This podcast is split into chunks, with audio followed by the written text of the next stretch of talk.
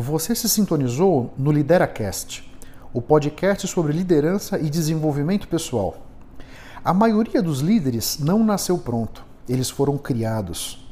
Eu quero ajudar você a desenvolver a sua melhor versão, entendendo que o impossível existe apenas para aquele que crê na impossibilidade. Olá, tudo bem? Meu nome é Otávio e hoje eu vou responder a pergunta da Eliane. Ela participou de uma palestra que eu fiz no Senac no final de 2019 e me passou essa dúvida pelo WhatsApp.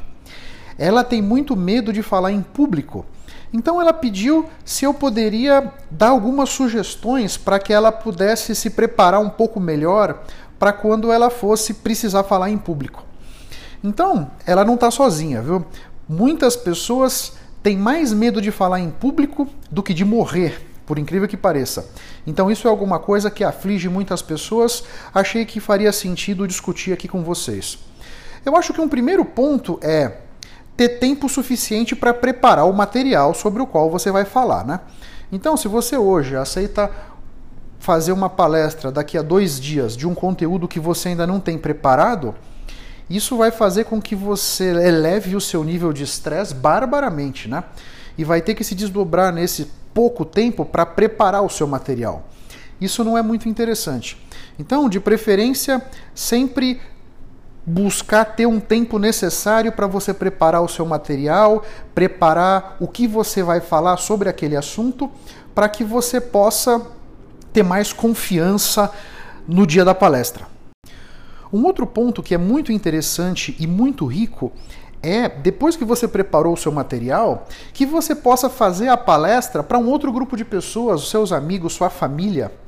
Isso vai te ajudar a relaxar um pouco, usar o seu material da palestra antes do dia efetivo da palestra os seus amigos, familiares podem fazer comentários, observações sobre as coisas que você falou, a argumentação que você usou, e isso vai poder contribuir para que você se prepare melhor para o dia D, o dia da palestra propriamente dito.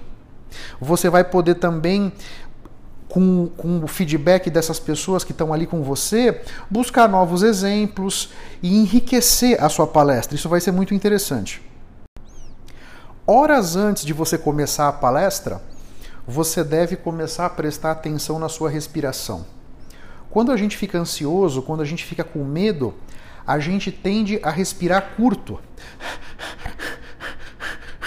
Portanto, é um exercício consciente que você vai fazer para respirar mais profundo. Respirando mais profundamente, isso vai te trazer para o agora e vai ajudar a você controlar a sua ansiedade e se manter mais no seu centro. Em paralelo com a respiração, eu te recomendo a trazer para sua consciência pensamentos positivos.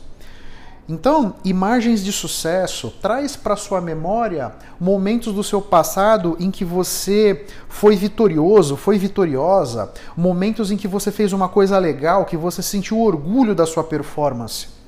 Na medida em que você traz pensamentos positivos para sua cabeça, você minimiza a chance de trazer pensamentos negativos que iriam poder tender a aumentar o seu nível de ansiedade. Então, respiração e pensamentos positivos vão horas antes do evento te relaxar e deixar você mais preparado, mais preparada para a hora H.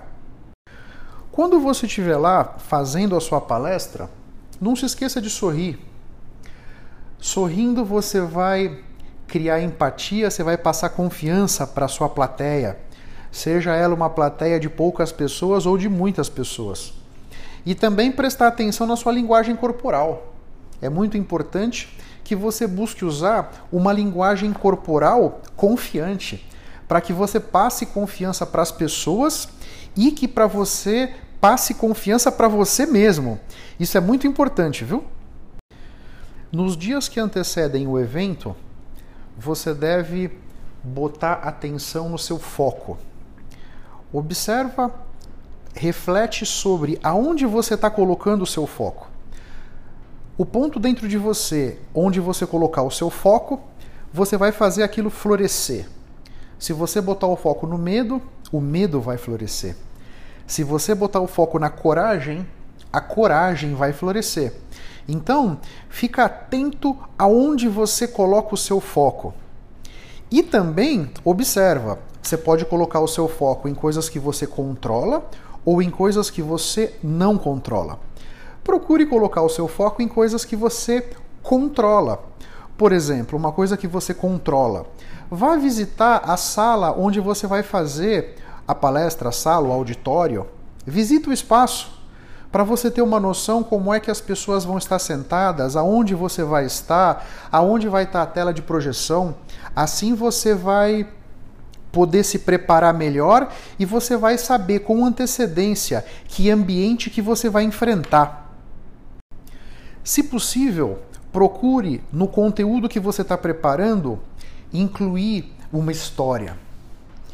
As pessoas, a sua plateia, vai se lembrar muito mais do seu conteúdo se você puder falar como se estivesse contando uma história. As histórias trazem para nós uma conexão emocional muito forte. Então, estatísticas são importantes, dados e fatos são muito importantes. Agora, uma história é uma ferramenta bárbara para que a sua plateia se lembre de você e se lembre do seu conteúdo. Pessoal, eu espero que essas observações, essas dicas sejam úteis.